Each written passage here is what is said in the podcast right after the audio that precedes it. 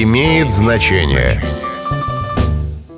Здравствуйте, с вами Михаил Кожухов. Поговорим сегодня о том, почему дело в шляпе.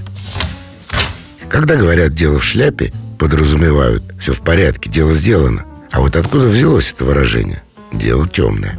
По одной версии, в дни Ивана Грозного некоторые судебные дела решались жребием, а жребий тянули из шляпы судьи.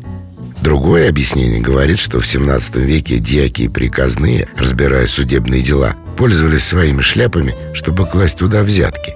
Но еще более вероятно, что появление этого выражения связано со старинным способом доставки почты при помощи специальных курьеров.